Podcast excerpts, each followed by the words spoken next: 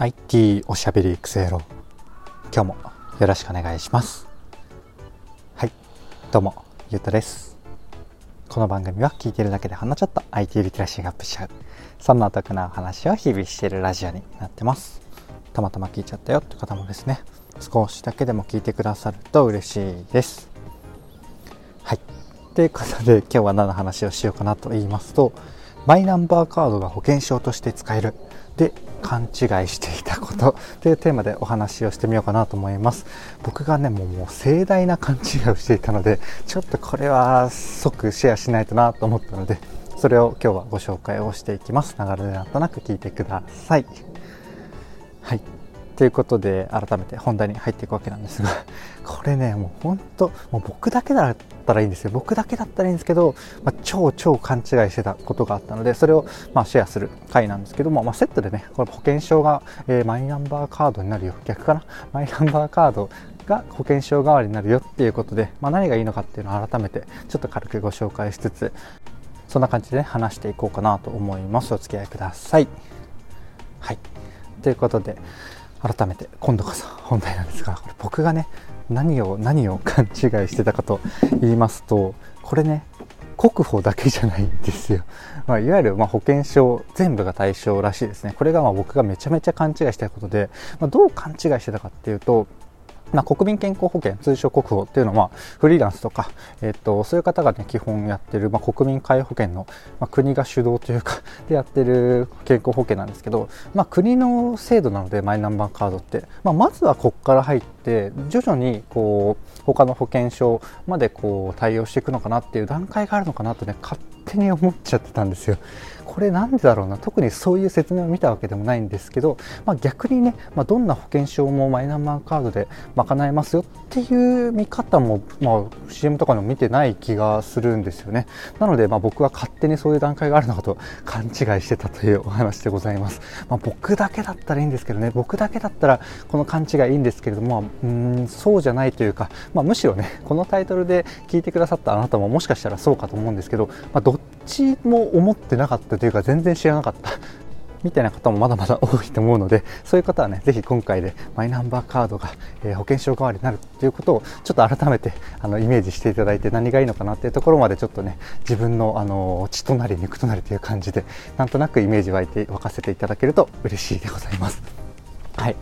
ちなみに補足しておくとこれ僕が何で勘違いに気づいたかっていうとこれ実はですよ実はですけれども10月20日からこれも始まってるんですよ。今なので、まあ、10月25とか26とかそんな感じでしたっけ？もう過ぎてるっていう話なんですけど、まあ、これもう始まってあの早くから対応している医療機関病院とか薬局ではもうマイナンバーカードねもう使えるんですよ実は。うん。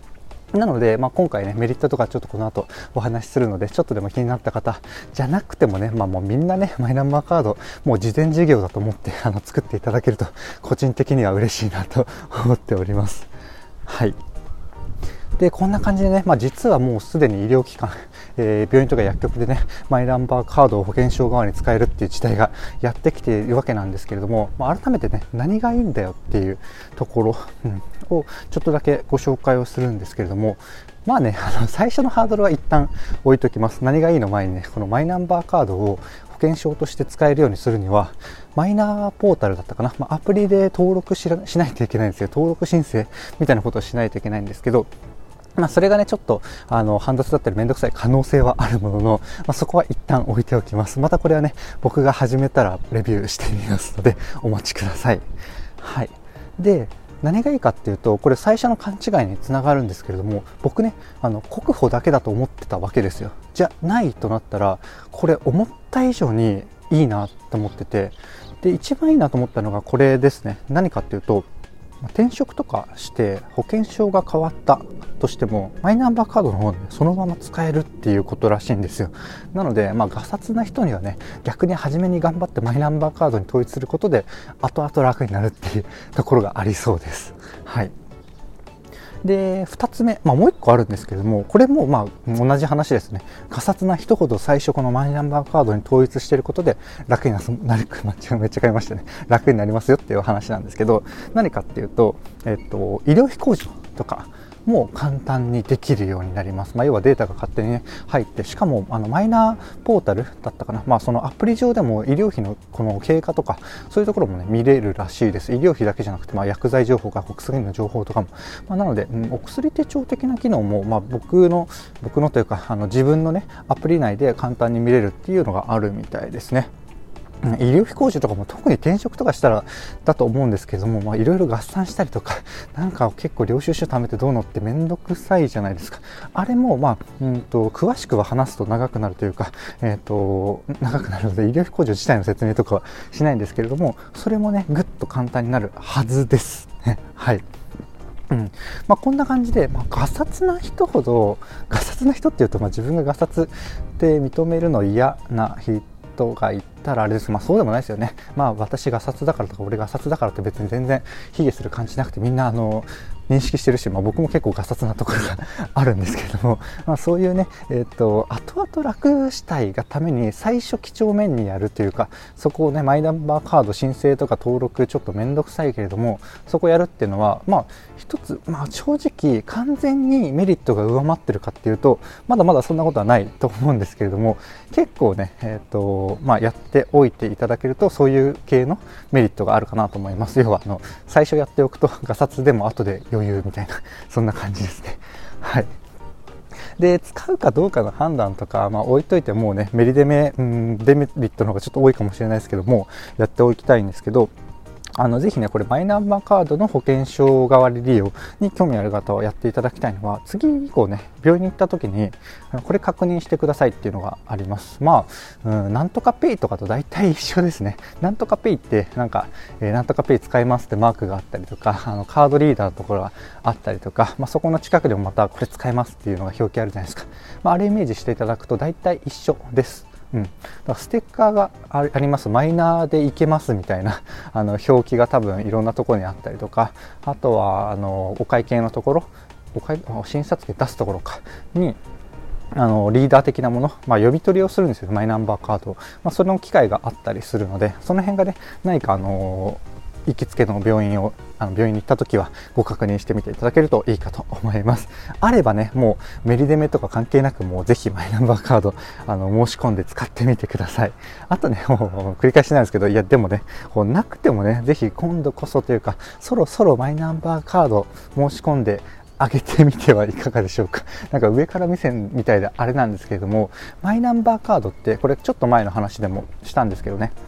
やっぱマイナンバーカードで見ている未来像っていうのは結構すごい世界観で、まあ、僕みたいなデジタルオタクからするとねもう最高な未来なわけでございますよ。これが実現したらまあ最高だなって思ってるところがあるんですけどもやっぱりねこれ途中のこういう今マイナンバーカードの方がむしろ面倒くさいよとかそういう時期を超えないと超えないといけないし超えるためにはあのちょっと使いにくくても僕らが協力して使っててあげないと多分その未来自体が訪れないと思うんですよね。ちょっと車来たんで止めます。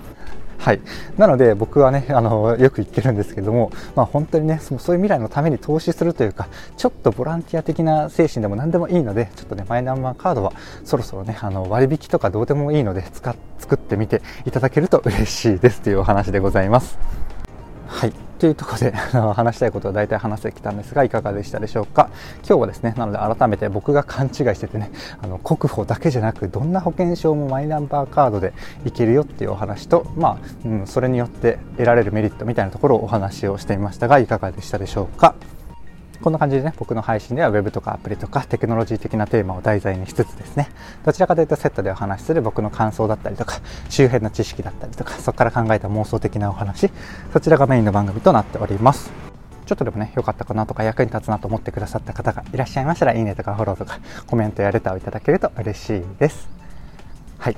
ということで、今回の話は以上なんですが、まあ、いつもの最後の挨拶のついでみたいな感じで一瞬だけ話すと、最近ねあの番組内の検索特定テーマのうん過去配信を聞くためには Overcast とか Castbox がおすすめですよっていう話をしてたんですけれどもあのまとめ聴きなんとなくまとめ聴きするにはもっといい方法ないかなってちょっと考えてたんですよ。でちょっと作ってみました。Spotify さんのプレイリスト機能。あれで AI とか AR、VR とか、えー、とあとなんだろうな。ブロックチェーンとか。あのあとは僕が大好きだからっていうのを入れてるんですけど音声とか。そんな感じでテーマごとにプレイリストを作ってみたのでぜひねそれをなんとなく流し聞きというか本当ただただ無意味に無意味というか聞こうっていう感じじゃなくてなんとなく聞いていただくといいかなと思います。あとはうんちょっと僕のちょっと具体的な使い方でいくと、具体的な、ちょっと真面目な方の具体的な使い方でいくと、あの AI のね、何かね、アサインされましたみたいな 仕事で、その時に、まあ、自分でね、いろいろ考える時に、その BGM 的に僕の AI の話を流すとかね、そんな使い方も結構いいのかなって思ったり しております。だから何か、まあそうじゃなくても何かのアイディアの種を探している時とか、まあ、僕の方は、え僕の話の方は BGM 的な感じで、あの、あくまでね、ご自身で頭使って考える方がメインっていう形で使うのもありかなありかなと思います。でね、たまになんかいいこと言ってそうだなって言った時に、ちょっとあの耳を傾けていただくっていう程度で、あの結構役立つかなと思います。はい、ぜひね、そんな使い方もやってみていただけると嬉しいです。はい、ということで、今回もね、最後までここまで聞いてくださって本当にありがとうございます。まあ、引き続きね、なんかちょっとあのまとめ聞きやすいとか、聞き流しやすいとか、もろもろなんかいろいろ僕も聞く方の目線でなんかやっていくので、ぜひね、活用いただけると嬉しいです。なので、まあ、とりあえず機能の試しだと思って、僕のリスナーさん、Spotify で聞いてる方、かなり少ないんですけど、毎回ね、Spotify でととりあえず適当な質問を投げかけていて、ちょっと前ね、テーマにしたんですけど、Spotify さんでね、投票機能とか質問機能っていうのができてるんですよ。なので、そっちで聞いていただけると、まあ、僕が何か変な質問してるのに答えるっていう場がございますので、ぜひそちらもお試しください。Spotify もね、なかなかいいですよ。ポッドキャスト聞くアプリとして。はい。ということで、今度こそ終わります。長々と失礼いたしました。最後までお聴きいただきありがとうございました。ではではまた。